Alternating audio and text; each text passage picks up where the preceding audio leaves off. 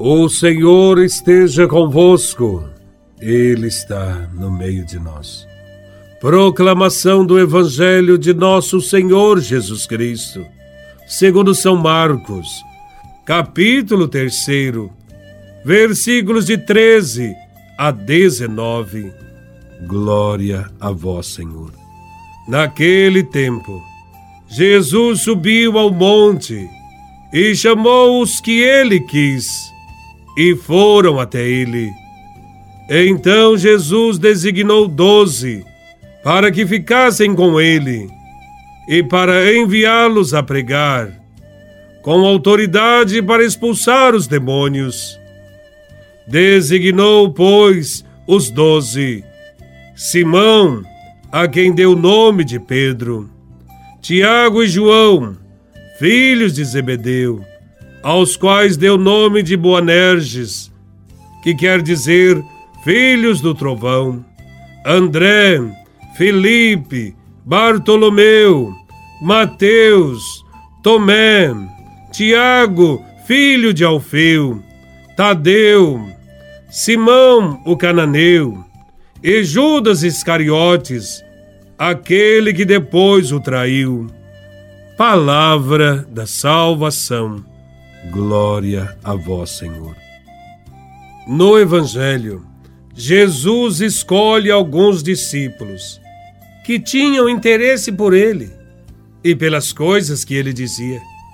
Esses discípulos, conhecidos como apóstolos, foram os primeiros e os mais preparados discípulos do Mestre Jesus para passar adiante os seus ensinamentos quando Jesus escolheu seus doze apóstolos. Não estava dando a eles apenas o privilégio de estarem mais pertos, mas estava conferindo um ministério apostólico com a missão de levarem a todo mundo a salvação trazida por ele. Jesus não chamou para seu grupo de discípulos os mais preparados do seu tempo, mas os mais disponíveis. Chamou, na sua maioria, simples pescadores. Chamou gente simples, porque o coração mais simples está livre de muitas preocupações.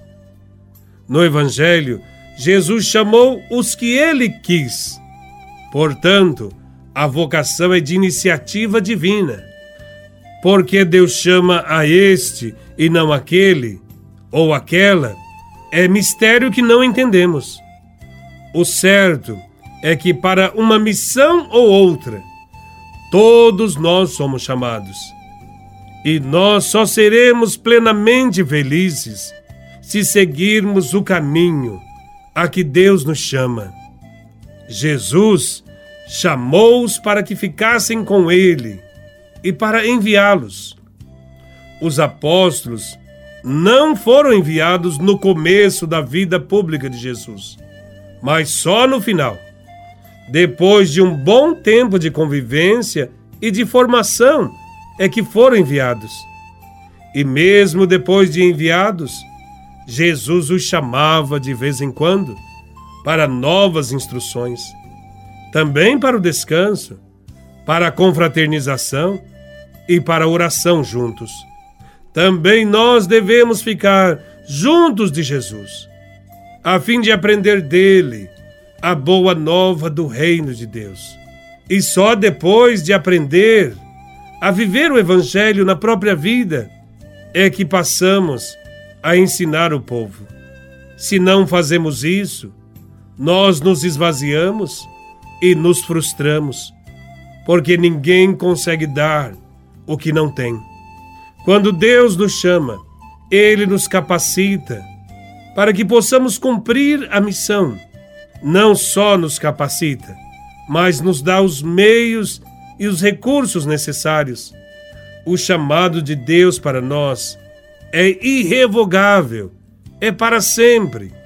Ele vê o coração e faz as suas escolhas dentro do que é justo e não de acordo com as nossas razões humanas.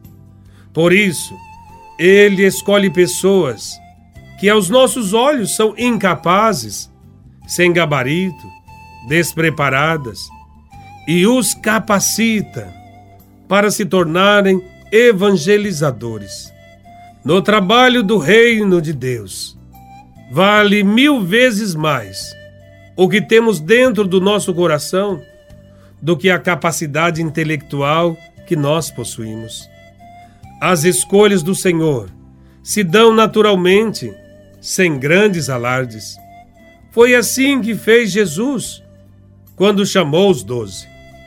Jesus aproximou-se de cada um deles, conheceu a sua realidade, a sua história e chamou até quem mais tarde iria traí-lo. Jesus não chamou apóstolos só para impressionar ou provocar elogios. Ele tinha um objetivo: fazer a vontade do Pai, para que não se perdesse ninguém.